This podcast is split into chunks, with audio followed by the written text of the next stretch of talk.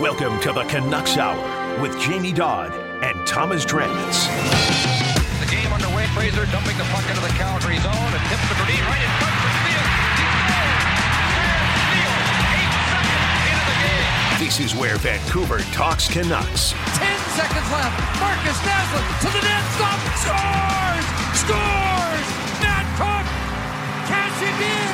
Messer passes back through the middle for Pettersson off the bench. Took it off a broken stick and scored! Pettersson on the backhand elevates it over Petr Mrazek. And the Canucks win! On the official home of the Canucks, Sportsnet 650.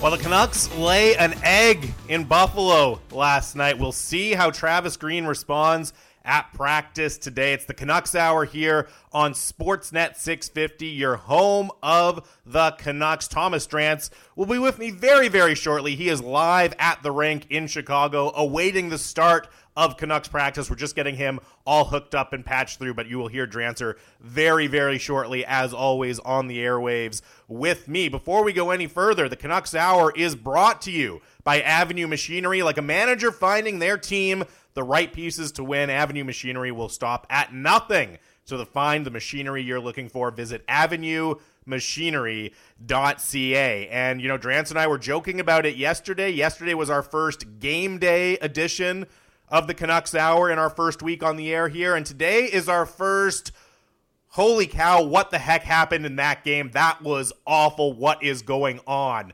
Edition of the Canucks Hour because that was a disaster, a debacle, embarrassing, whatever you want to call it. Shambolic, if you're a European footy fan. Choose your adjective, choose your descriptor. That was tough to watch from the Canucks against the Buffalo Sabres last night as they fall five to two in the third period in particular the game just completely got away from them as always we are open we are interactive we want to hear from you 650 650 is the dunbar lumber text message inbox what annoyed you most about last night? There's no shortage of options. There's no shortage of potential answers to that question but we want to hear from you. 650 650 get your thoughts in. What annoyed you about last night? What kind of response do you want to see in practice, whether it's jumbling the lines, taking a player out, putting somebody else in, whatever it is, hit us up. 650 650 as we await the presence of Thomas Drance. Again, he is live at the rink, or he will be live at the rink when he joins us in Chicago, getting us all of the latest details, intel, and information from Canucks practice when it gets going in about 20 minutes.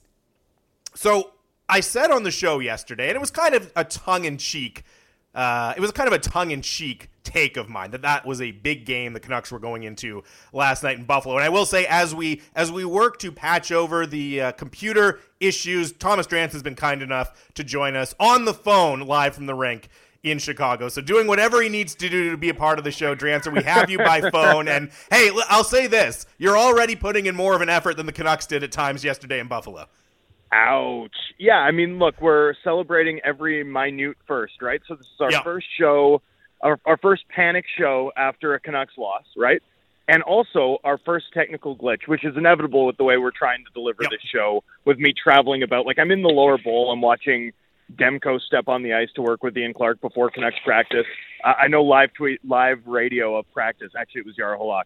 Is not exactly the best radio, but we're going to do it. It's going to be guerrilla radio at times. We're going to have some issues here and there, and so we've encountered our first today, and we'll we'll press on. We'll, we'll roll with it. We'll roll with it. We'll make the best out of it because that's what we got to do. And hey, it, it's the price we pay for having you on the ground with eyes on what's going on. That that is a mm-hmm. price worth paying, if you ask me. So we're happy to have you aboard, even if it is via phone. And I, you know, I, I threw. I, I was obviously just talking about the, the disastrous loss, really, and I, I don't think that is stretching it too much, Drancer, because that was just plain ugly. And I know you've got a lot to say about it. We'll get to, to the point in a few minutes here, but just off the top, I mean, that was hard to watch from the Canucks last night against the Sabres.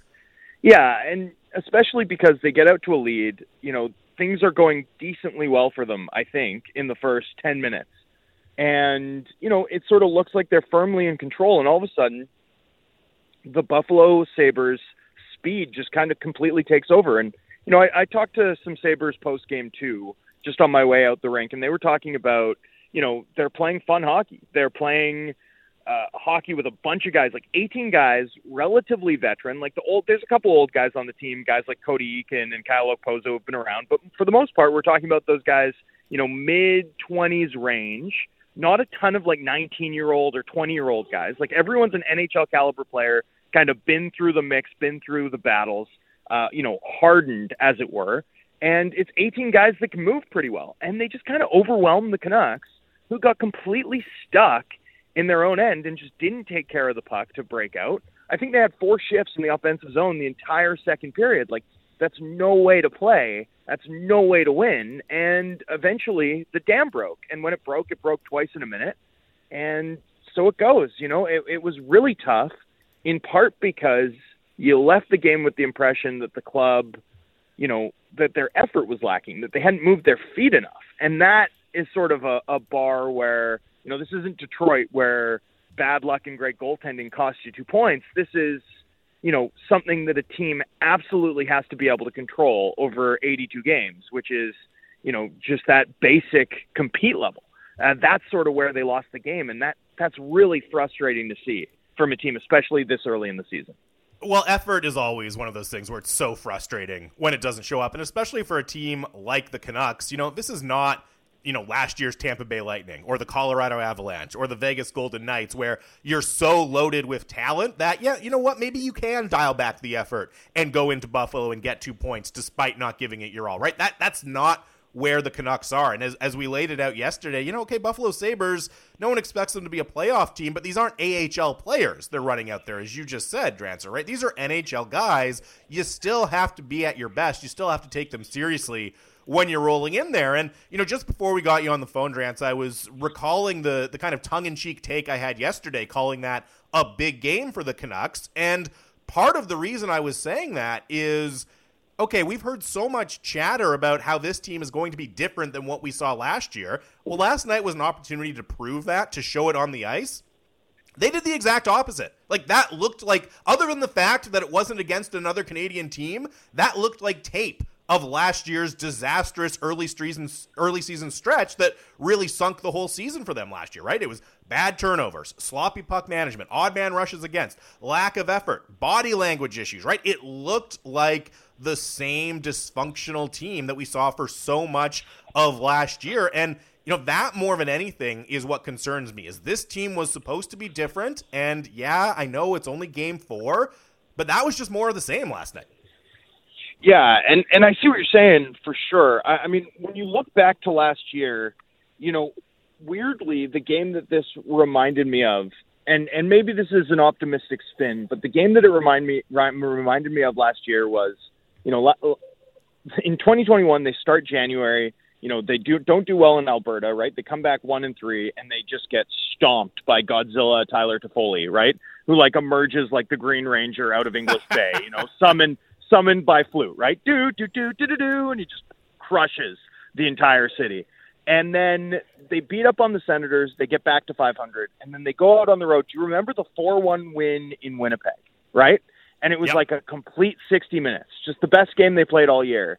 And it was completely not a piece after the fact with everything else they did last season, right? Like it was completely isolated almost from the trend line of everything that happened in January, everything that happened in February, even everything that happened in March when they started winning games off of Demko's heroics, right? There, there was nothing else in the season that really compared to it.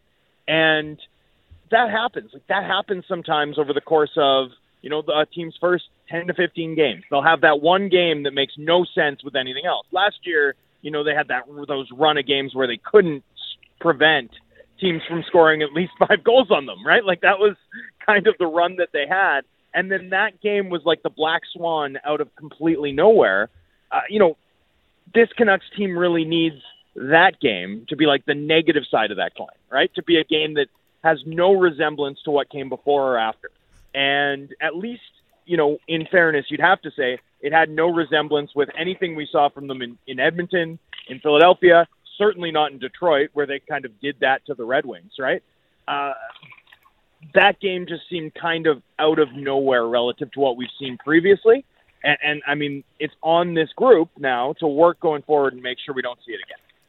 Yeah, the hope is it's a one-off, but I also understand why any fan out there would be completely Oh, yeah. unconvinced that it will be a one-off, right? Like it Likewise. could be. It, it's fair. It could be a one-off, but you completely understand why there's uh, you know a lot of skepticism on that point. It's the Canucks Hour, Sportsnet 650, Jamie Dodd and Thomas Drance. We do it every day at this time. You know Drancer's got a lot in his mind, got a lot to get off his chest about the Canucks. We'll give him the opportunity to do it here. It's to the point. Hughes shoots from the line and scores. Quinn Hughes from the left point.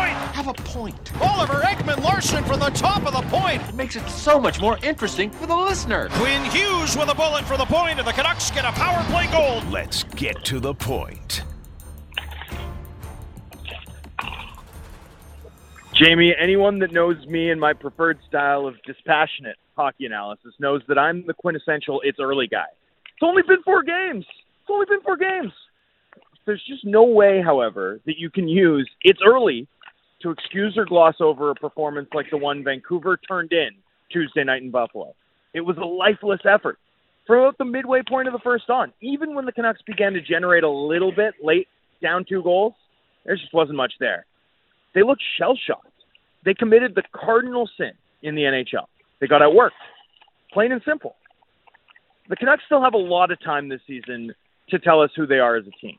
But so far, they've lived up to a lot of what I expected. Like they're, they're a middling five on five team with severely limited defensive personnel that needs stellar goaltending and stellar performances from a handful of stars, plus great special teams to have any chance of reaching their potential so far the stars have been okay, right? The special teams have been a concern, and the goaltending hasn't stolen a win, although Demko did steal a point on opening night. If I'm not surprised, though, by the club's overall form so far, what I was genuinely surprised by, shocked by, is how the club followed up a regulation loss against an undermanned Red Wings team on Saturday. Their best performance of the year, arguably, with a complete gas job at the KeyBank Center yesterday. I just really don't expect this club to perform that casually at any point. I don't think I expect any NHL team to perform that casually at any point. I also don't think I'd quite realize, to be honest, how dependent they were on Hughes to key their breakout. Anyway, the whole thing, the slow start, the similarity to last season's wasted start, it's all especially galling because of this club's positioning, because of how Canucks management pushed a lot of chips into the middle of the table here. They're all in on this season, on this team, and this team melted down on Tuesday night. For the benefit of this team, right, we've seen consecutive first round picks dealt. We've seen massive future cap liabilities taken on. We've seen a lot of cash spent shoring up the club's depth. We've seen a short term deal for the most talented young forward this club has drafted since the Twins. All of it was done in service of chasing a playoff spot this year. The organization even leaned on the schedule makers to start them on the road like this, right? Like Seattle and the New York Islanders, whose home arenas are still under construction.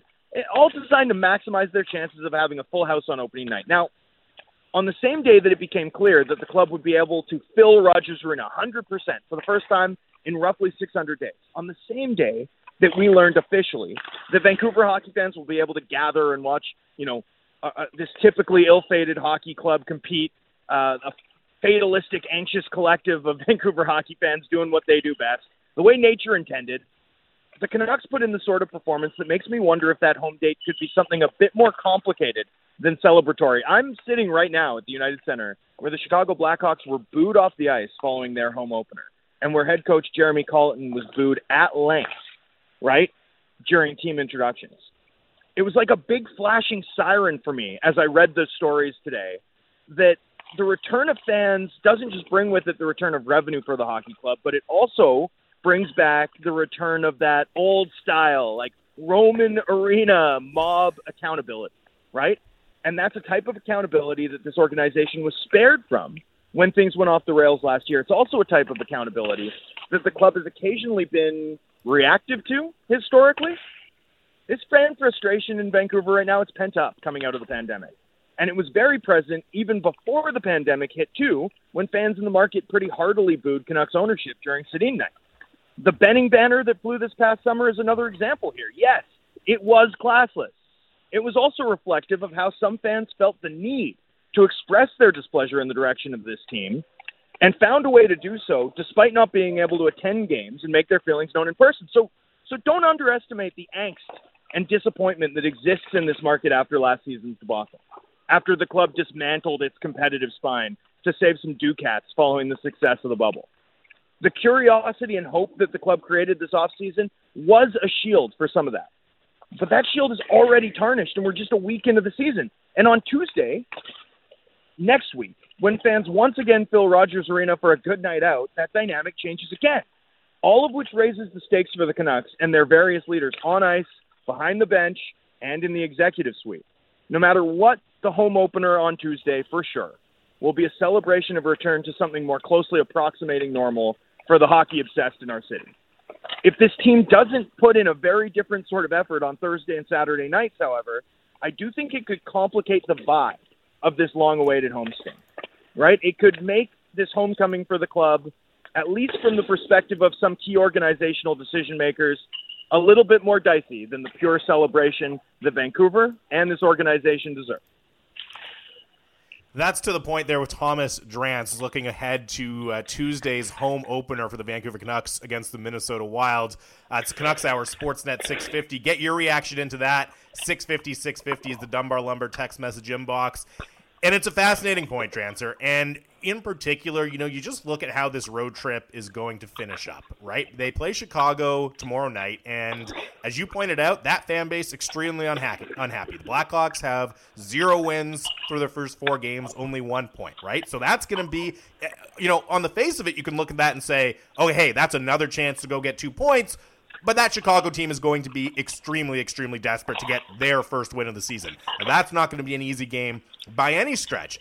Then you go and you have to play the Seattle Kraken in their first ever home game in Saturday. And you can only imagine what the atmosphere in Seattle in that building is going to be like for that one. Not to mention, you know, that's your last trip of a long road game. You're flying back home west after being out east for most of it. That's a difficult game no matter what, let alone when you're playing visitor to uh, the home team's first ever home game in their franchise's history. And Seattle, by the way, has a few days off to rest. They played last night. They won't play again until Saturday. So you've got two really, really tough games to round out this road trip. The potential exists for exactly what you're describing to come to fruition, right? If these two games go poorly, and I would point at specifically that game on Saturday against the Kraken, right? If that game is ugly, the symbolism of the new team, the new regional rival coming in and stomping the Canucks potentially in their first ever home game. I think that more than anything else has the potential to do exactly what you're talking about and just alter the mood and alter the vibe on Tuesday when the Canucks play at Rogers Arena. Yeah, for sure it does. And I'm watching, by the way, the Canucks players have filtered out. And to this point, I do not see Quinn Hughes on the ice. Although you know they're they're just gearing up, so we'll see. But uh, it looks like Quinn Hughes is absent from Canucks practice on Wednesday. From the jersey colors, though, it does also look to me like there probably aren't any tweaks to the lineups. That would suggest to me that this is perhaps a work day, and that Green will debut any tactical changes that he's going to roll out for the Chicago game tomorrow. Uh, should the club have morning skate, though it may be optional, but it does look to me Quinn Hughes not on the ice in Chicago uh, for practice. Well, that's a fascinating wrinkle in its own right, and we'll, we'll, get into more of that throughout the course of the show. Although, as you said, they're still filtering out, so we could see Quinn Hughes because last no, night, no, no, they're not anymore. Practice is okay, okay. Quinn Hughes, okay, practice has begun. Definitive. So that's interesting because last night, you know, Travis Green said Quinn Hughes was close to playing, expected him back very soon. It sounded pretty hopeful that he'd be back for Chicago. So interesting that he's not on the ice with team at pra- with the team at practice today, but just looking more at the potential stakes of that home home opener on Tuesday, and really just in general the stakes of this season, even in the early part of the season. You know, we, we got this text in as you were doing your to the point, like there will be banners and signs at that game calling for Benning's job, right? That came into the 650 650 text message inbox, and I think that's completely possible. And I just wonder, you, you, remember what it was like a month into last year's abbreviated season, Drancer, in February. Things were going so poorly for the team, and the temperature was just at a fever pitch in this market. And it really seemed like it was it seemed like it was imminent that Jim Benning was going to be replaced as Canucks general manager, and then ultimately, you know, the owner of the team, Francesco Aquilini, makes a statement on Twitter or a thread on Twitter backing Jim Benning, saying there's not going to be a change, and that got things to settle down. But I mean, that that atmosphere got overheated so so quickly, and I just wonder, man, if they string a few results together like we saw last night, a few performances like we saw last night together. How long is it before we're back at that point, before the temperature gets just as heated as it was early in the season last year? Well, yeah, I mean, I think the dynamic last year was so different just because of the way that the season was shortened. I mean, yeah, they have a tough month of January, right? They're a, they're a month into the season, but they're also a month out from the deadline, right? and that sort of created a different type of dynamic in terms of what's next for this organization, what's next for organizational leadership. And, you know, I think also when you look at all that they had to accomplish, right? When you looked at the expiring contracts, when you looked at Demko and Pettersson and Hughes, there was some urgency to chart a direction. And whether that was a direction charted by current management, as was ultimately decided, or by incoming management. Like a decision needed to be made quickly, which sort of caused that conflagration to to spark up and, and rise swiftly as the season began. Like it was a it was sort of a, a you know hurricane in a teacup, as it were. It was a unique circumstance. You know, this year, as I sort of look through it, it's like the die's kind of already cast on this roster. One one thing about this team is that it has to work. Like from a Canucks perspective, it has to work. There, there's not a ton of movable pieces here. Like this is not a direct. This club's not set up so that they could change direction quickly. Uh, you know, some of the moves that they made, you know, acquiring Garland, but also bringing in OEL's contract, for example. Like Garland's now signed for five years, OEL for six. You know, Tyler Myers has two years remaining on his deal beyond this season. Uh, Tanner Pearson just beginning the first year of his extension. Like all of these supporting pieces. Even Tucker Poolman has four years on his deal. Travis Hamonic has a year remaining, uh, and we haven't even seen him with the team yet. Like the the way that this team is set up does not create a ton of sort of upcoming pressure points. They're kind of set, which also is why you know bouncing back from last night in Buffalo is so crucial. Like the way that this club is built, they can't easily add next summer, frankly, because they're only going to have 13 million in space and have to give Boeser a, a raise of some kind. And you know, also even beyond that, they're just not flexible to change this group. So they need to kind of figure it out. And as a result of that, too, I do think you're in a, a moment where you know, coach is just extended. GM has two years left on his deal, one year after this season. They can afford to sort of let this settle in, and I'd expect that to happen. I just don't think there's the same pressure points at all this season. And if there's not the same pressure at the front office level early in the season, and I think you lay out a good case. Now, as you also were saying, and you're to the point, you know, that can always change based on fan pressure. Right. And fan reaction and ticket sales, right, right which you know the club is hoping totally. to cash in on in a big way. That can always change in a hurry, but I think you lay out a good a, a good case for why it might not be as high pressure a situation. But if that's where where say Jim Benning stands right now with the club, I mean the, the question naturally is going to come up, and we're getting a lot of it to our 650 650 Dunbar Lumber text, text message inbox. This one texts in the pressure is on Green not Benning. We've had other people saying, you know, I've been a fan of Green for a long time, but I'm starting to wonder if the issues are coaching related. And if the team has these massive playoff expectations and you're not willing to make a move for a variety of, you know, potentially legitimate reasons at the front office level midseason, the question is naturally going to come up, well, how long can Travis Green survive if the team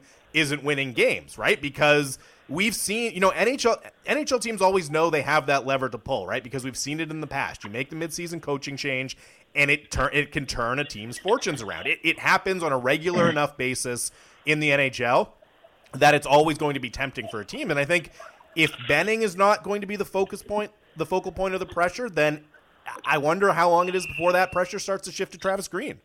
Well, I think you're already seeing it shift from a fan perspective, but from a meaningful organizational perspective, I mean, this team finished seventh in the All Canadian division and extended green, right? I mean, that was less than six months ago, right? So, four games into the season, is the pressure real or is the pressure, you know, uh, external from from fan dissatisfaction. For me, it's probably all all external. Um, you know, considering the timing of how that all went down, it's pretty clear that they're going to give Green a long look here. Uh, now, again, things can change should you know an inexcusable effort on Buffalo be uh, become a consistent theme of this team's performance. I mean, that could change things, but I do think it's going to take something as dramatic as that to alter this organization's overall view of, of Green, right? Like, I think that the decision was made so recently, the paint's barely dry on his, you know, two-year extension. I, I do think there's going to be patience in the offing as this team works through it. Again, so long as the performances aren't lackluster effort-wise on a on a regular basis, which uh, I mean we'll see. But certainly, certainly, I, I would expect this team to respond in some manner, whether they win or not. I, I would expect we're not going to see another egg laid on this road trip. You certainly hope not. And if we do, then yeah, you're right. The conversation yeah, then that changes the conversation, right? The conversation and, could change a in a hurry in that case. Totally. Yeah. Uh, then you get into then you get into finger pointing vibes and all that toxic stuff. Yeah. I mean, yeah. you know, it's only game four. Hopefully, we're not there. Um, I don't even think we can see that sort of poll from here, but I do think it would take something like that for this conversation to be more than fans griping after a tough loss. Uh, it's the Canucks Hour here on Sportsnet 650, and we always do encourage fans to gripe into our text message inbox 650 650. That's what we are here for. Should also mention, just before we go to break, uh, roster note to pass along for the Canucks Nick Petan, who was placed on waivers yesterday to make room for Brock Boeser on the roster. He has cleared, so he will report to the Abbotsford Canucks. No surprise there, although uh, some Canucks fans may be understandably a little nervous after losing both Jonah Gadjovich and Zack MacEwen on waivers in recent weeks. Lots more coming up. We'll continue to dig into what went down in Buffalo, impressions and insight from practice, courtesy of Thomas Drance, who, by the way, again, is live at practice in Chicago. And we had some people texting in, like, what is all that background noise? It's the sound of an NHL practice happening behind uh, Thomas Drance. So we'll get into what's going on at practice, take more of your texts, continue to dig into the loss in Buffalo. All of that coming up next. It's Canucks Hour on Sportsnet 650. 15 seconds left. Canucks need to hurry. Welcome back to the Canucks Hour on Sportsnet 650. He settles it down, throws it for the goal, stop by Vino. Vino, they score! It's Brock Boeser at the side of the net! And the Canucks have come all the way back to tie the game! Once again, here's Jamie Dodd and Thomas Drance. Welcome back to the show. It's the Canucks Hour here on Sportsnet 650, your home of the Canucks final segment on the way. And I should once again point out that the Canucks Hour is brought to you by Avenue Machinery. Like a manager finding their team the right pieces to win, Avenue Machinery will stop at nothing to find the machinery you're looking for. Visit avenuemachinery.ca. Your comments, questions, your venting, it continues to pour in. 650 650 is the Dunbar Lumber text message inbox. We encourage you to keep sending those messages in. And I'll just read a couple. You know, I knew we would get some of these variety drants, right? And this one comes in from Trucker James. Let's cool off on the panic. They're adjusting to new players and tweaks to their systems. Let's see how things are going after 15 to 20 games before we panic. And and you know, Drance, as you said at the start of your of your to the point today, you're a it's still early guy. Like you want to see, you know, 30 games of, of NHL action before you start to really judge a team.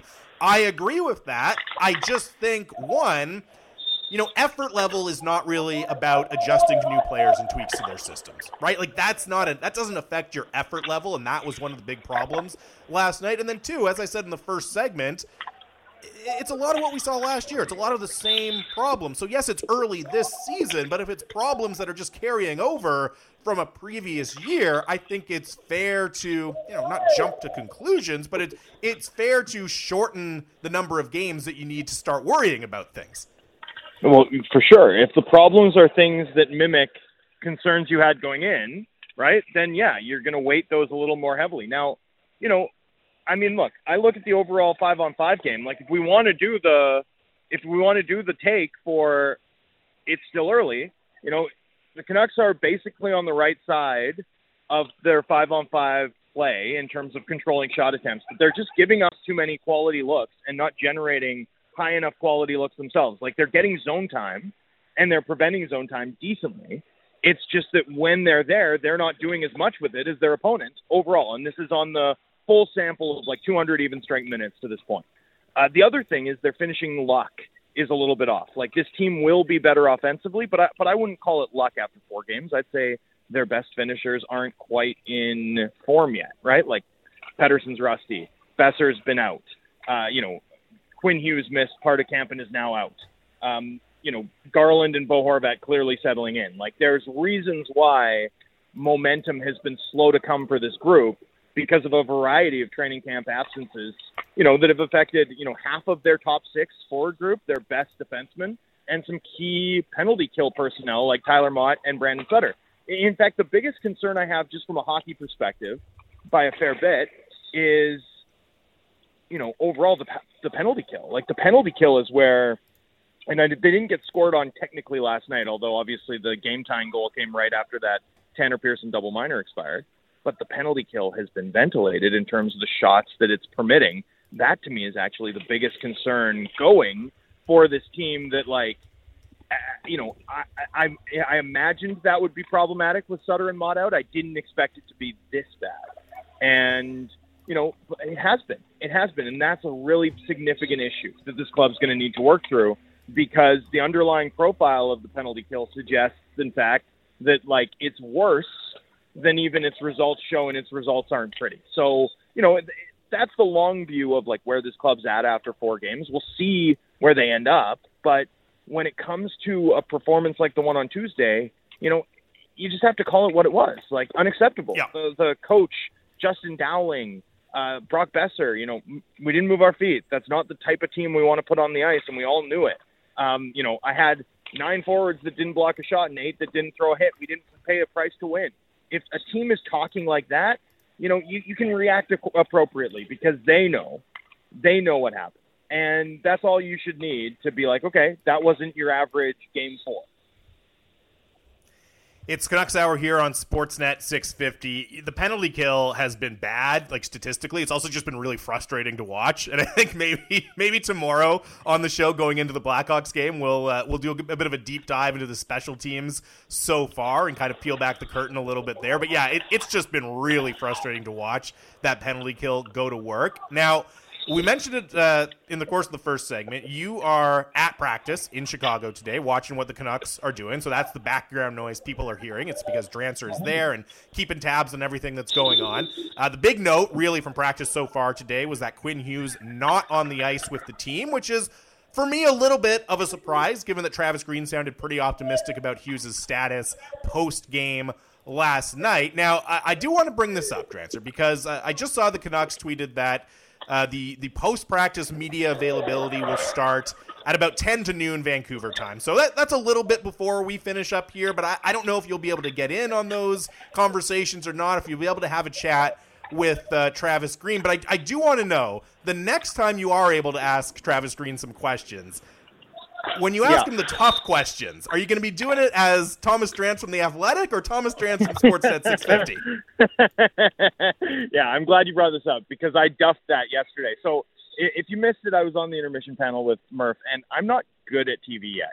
You know what I mean? Like, I'm not good at radio, let's be real. I'm not a good writer either, but at least I can fake those. I'm really not good at TV yet. And so I was trying to make a comment about how I ask bad questions. And I didn't mean tough questions. I meant bad questions. Literally, one thing I do pretty regularly in my job is, you know, I'll know a guy's unhappy with their ice time, right? Like I'll know that because it's obvious.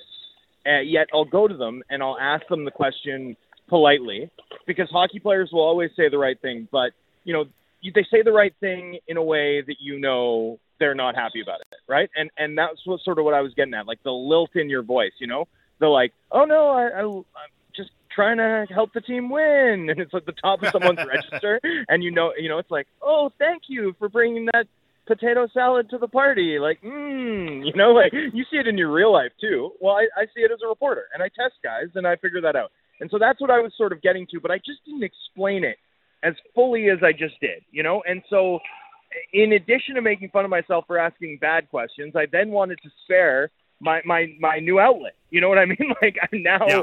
I'm working with Sportsnet more regularly, so I didn't want Sportsnet to think I'm asking bad questions for them.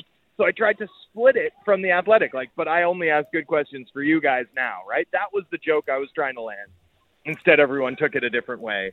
And uh, I was quite embarrassed because that's not how I meant it. And I just wanted to take the opportunity to explain myself once you brought it up. So thanks, Jamie. Well, I appreciate yeah, it. I, I appreciate it. And uh, I was puttering around my kitchen, you know, during the intermission. I was like, hmm, uh, what?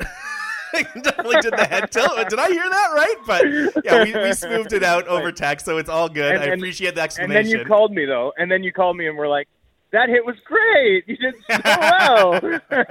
yeah, exactly. Well, listen, between that and and Murph uh, getting the time wrong on the show, you know, it was uh, it was a banner effort uh, all around. Yeah. I should have texted Murph about that as well. Okay, so moving on to to what's actually going on with the Canucks and at practice and as we've said many times, you're there. The I, I, don't know if you've got any clarity on kind of what the lines look like so far or anything like that, but I, I do find this this type of practice very interesting because when you come off an effort like last night, the temptation is always to well, I guess you can go one of two ways, right? You can say man, we need to change everything because that was a disaster. So we're going to throw it all in a blender. We're going to get weird. We're going to try some out of the box things because we need to erase that memory from last night. And the other way you can go is, okay, look, that was an aberration. That was a one off. We actually don't need to tweak things. We just need to play better. We just need to bring better effort. But it doesn't come down to what we're doing, you know, with the lineup decisions. And for the Canucks specifically in this spot, you know, you have new players that you're still trying to integrate and build chemistry with, right? Mm-hmm. Like Connor Garland, he's had some really good moments, but you wouldn't necessarily say that it's been instant chemistry with Bo Horvat and Tanner Pearson, right? You know, Vasily Podkolzin, we talked about it earlier this week. You would love to have a consistent line for him to play on early in his career. Jason Dickinson, like there's all these guys that you're trying to find the right place for and the right fit for. And I just wonder, is it the better option right now after that game is it throw everything in a blender and change things or you look at it and say you know what? We have to try to build some continuity some consistency so even though it was ugly last night we're going to stick with it for now. Yeah the i mean here's here, like the lines are exactly the same at practice today as they were at the start of tuesday's game. So when I'm watching this pace though, and they're doing a ton of in zone work, a ton of breakouts work, it's been a really fast paced practice overall. Uh, you know, that to me, this to me is a practice where you can't read a ton into the lines. Like I, I'm sure there will be changes made before Thursday's game against Chicago, unless unless the message to the guys is just flush that one, right? And that's possible too. Like, hey guys, we're just flushing that one. It doesn't mean anything. We're rolling the same lineup because that was so bad that we're going to pretend it didn't happen. Like unless that's the play, which I doubt it would be. Um, you know, I, I think we'll see different lines on Thursday, but we're not seeing them reflected in the practice sheet on the practice sheet today. And that to me is because this is a working day. Don't even think about new lines. Just go to work, get your game back on track. Um, in terms of what I'd like to see, like in terms of opining on what I'd like to see, um, you know, one thing Oh, looks like a little bit of a bag skate. It's not a full length bag skate, but certainly this is a hard skate at the end of a long practice. So uh, some dissatisfaction certainly being shown here um, from the head coach. Uh, the the thing I think you know I'd like to see, the thing I'd suggest, right, is I watch Pettersson play with Hoglander and Miller, for example, and I'm seeing them almost like bump into one another. like it's yeah. like their, their their chemistry in terms of supporting each other is just not quite there. Same with Garland. Garland like rushes to Pearson and Horvat right now um, to sort of support them in in wall battles, and they're almost not looking for that. They're like looking for him to be further away. It's almost like they're surprised when they see him. And so for me, one thing that I'd probably look to do if I like just you know putting myself in Green's shoes, it's like you've got this lotto line option They've played thousands of minutes together. They've outscored their opponents by 27 over the course of two seasons, right? I mean, one of the best lines in hockey dating back to the 2019 20 season in aggregate. Um, so, you know, that's a line you know can help you move the river in the direction you need to, tilt the rink in a favorable direction. You've also sort of got a pretty demonstrated pair or line in Hoglander with Pearson and Horvat, right?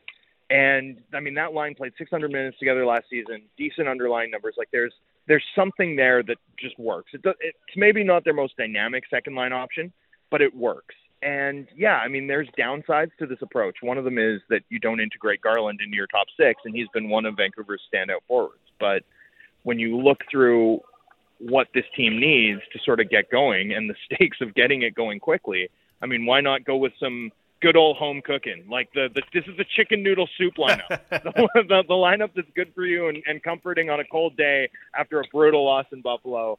Like the chicken noodle soup top six is what I'd go with, and then you know your your third line something like Podkolzin, Dickinson, Garland, and yeah, you're leaving Garland out to dry a little bit there, but uh, you just kind of need to pick up some points here. And then and then your fourth line, you know, is is whatever remains. I mean, maybe it's Dowling, Lammikko, and Highmore, right? I mean, some combination yeah. of that. So, you know, that's sort of what I'd be looking at, what I think might make sense. Um, even something that I think Green might ultimately end up thinking himself over the next 24 hours. But I do think that what we're seeing at practice lines wise is not what we will see when the Canucks take the ice against Chicago for warm up skate tomorrow night. And as you said, you know, you called the lotto line kind of the comfort food, the chicken soup for uh, for Travis Green's soul. I guess it it has that feeling, right, of the the security blanket. Like at least you always know, or you always feel like you can go out and put the lotto line together, and they'll be able. Like who knows what it's going to do to the other lines, but they will be able to generate some offense. They'll be able to, as you say, tilt the ice in the right direction. That's always the hope with the lotto line. The other interesting thing here is okay, Alex Chiasson is the extra forward. So it's not like there's no logical spot where you say, oh, you know what, bring in Chiasson and take out this guy, and that'll give the lineup a real boost. It feels like, to me at least, we're probably going to see the same 12 forwards uh, in Chicago that we saw in Buffalo. I think we lost Thomas Drance. He is uh, on his cell phone. No, sorry, sorry, I'm here. Oh, I was muting you. I was muting you while you talked, and then I forgot. how dare you? Excuse How me. dare you mute I, me? well, no, I was I was trying to be respectful. I was still listening until I started talking into a muted phone, like um like some rook. um, but you know, I only do that at my Sportsnet 650 gig. Yes, anyway, there you go. the, There you uh, the um the thing about the thing about the same 12 forwards, I think you're right. Like I do think Chiasson will be the extra, in part because you know I don't think that they're going to put him back on PP1, uh, at least not right now. And so, you know, I think I think basically the availability for PP1 is what's going to keep Chiasson in the lineup should he be in the lineup, right? Like that is that is what will keep him there. And because I think they're going to try and sort of give that first unit some time to work through everything they need to work through, I just I don't think we're going to see him back. Uh, we got this text that's, that I enjoyed very much to the uh, Dunbar Lumber text message inbox. Uh, Drancer, yell out to Greener to change up the power play. It's too predictable. So, so there you go. Now you're a you're a conduit directly from the listeners to Travis Green at practice. You can take those suggestions and just immediately vocalize them, which I'm sure you'll get you'll get right on doing that. No, man. Some yeah, I will for sure. Especially because he's putting his team through climbers right now, which is just a brutal drill where you have to use your stick only to crawl across the ice uh, while your skate dra- skates drag behind you. This is like a clear punishment for whoever lost the drill and looks like absolutely zero fun. And so, yeah, I mean, this is not the moment that I'm going to call out to Greener, to be totally honest with you. Yeah, probably probably probably read the room, read the rank there, and, and Sorry, choose would- another moment uh, for would that be one. unprofessional. Um, would would be unprofessional anyway, but especially on a practice that's included both climbers and the bag skate, uh, or or at least a mini half version of the bag skate going lengthwise across the rink. Uh, this is not the moment to test Yeah. my luck.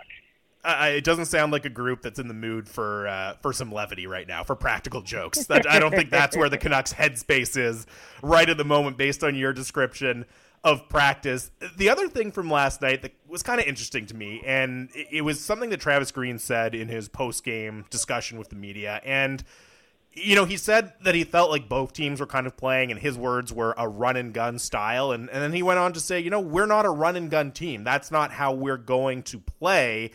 And it kind of raises the question okay, if, if your identity isn't a run and gun team, what is your identity? And I also, you know, you look at it to a certain extent, and with the talent they have up front and the nature of some of the pieces they have on defense, it's like, well, isn't it kind of a run and gun team? What did you make of that comment from Travis Green, Drats? Yeah, I mean, I think the overall thing with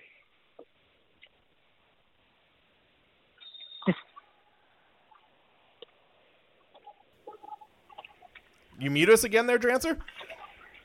No, sorry. I thought we were are we playing the clip and I just can't hear it. Oh no, we're not. we're not going to play the clip right now. Okay, good. Sorry. Uh, yeah, the thing about that quote that I found interesting, right, was from Grant's perspective, you know, this is definitely a team that plays aggressive hockey, right? Like they definitely play aggressive. But I do think that in his view, they're a team that grinds. They just prefer to grind 100 feet from their net. Like they prefer to apply forechecking pressure and, you know, are aggressively attacking teams through the neutral zone and want to feed their game by creating turnovers when the other team's leaning in the other direction. Like that's sort of how they view their offensive opportunities. I, I don't think he would view that as being like this high octane, highfalutin offensive team, right? Even though the results that that can engender in terms of back and forth hockey and teams trading chances would, to a casual fan, right, be interpreted as run and gun hockey. The, the other thing I, I wonder if he was suggesting with that quote, like I, I wonder if that was sometimes sometimes comments are intended for us, right? The media. Sometimes it's intended for fans. I wonder if that was a message intended directly for his star players. I mean, in the wake of a game where we saw so many turnovers at the red line or at the blue line off of, you know, backhand sauce exit attempts, right? I wonder if that was a reminder to his star players like that's not how we want to play. That's not how we're going to have success. We're not a run and gun team. Don't play like it. Like I'm not sure that that was the message, but I do sort of wonder if the intended audience there wasn't us, like wasn't you or me, Jamie, but was in fact some of the guys in that locker room. And I think that that's an interesting perspective because again, it, it harkens back to something which was an issue for the team last season, right? Which is exactly what you're saying that making it way too complicated, trying to get out of your own zone, dangerous passes when you're set up in the offensive zone that lead to on man rushes the other way. And, you know, it, it makes sense that Travis Green would be trying to send a message to his team, basically saying, hey, cut that out. That's not what we want to be about. And again, it, I just come back to the idea that it's concerning that those things that we saw last year are still an issue. And just on the topic of, you know, maybe his star forwards trying to do a little bit too much, I, I thought there were moments last night where they had opportunities on odd man rushes, overpassed a little bit rather than taking a shot. And look, I know you don't want to just throw it on the net for the sake of getting a shot, but you also have to be willing to pull the trigger. It, it did just feel like it, it was not simple or direct enough at any point for the Canucks last night. No, it didn't. Especially especially on those exits through the neutral zone. Like it just felt like there was nothing they could do. You know what it was like? It was like they were trying to get ketchup out of one of those old glass bottles, you know, but they didn't know the trick to hit it on the side. You know, like they were just hitting it on the bottom or like shaking it, and it's just like you're embarrassed for the person. You're like, have you never been to a diner? Come on, guys. Like, you know, there's one place you hit it that makes the the ketchup flow. Like that was the Canucks trying to exit their zone yesterday, uh, especially in the second period, where I like honestly, I think their skates only hit only crossed the Buffalo side of the of the blue line like four or five times in the entire period, right?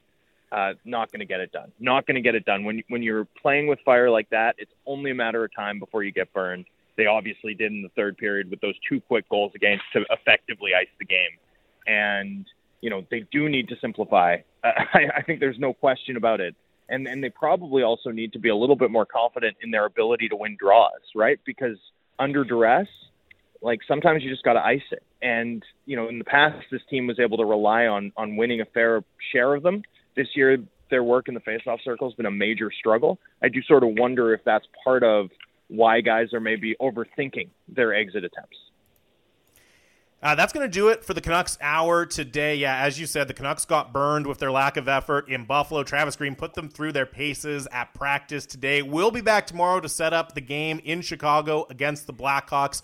Bik Nizzar and Irfan Gaffar have Sportsnet today. They're live in Chilliwack at the BCHL Showcase, which is a very cool event going on for the next few days. So make sure you keep listening to Bick and Irf. That's going to do it for us. Drancer will be back tomorrow. Thanks for listening. It's the Canucks Hour on Sportsnet 650.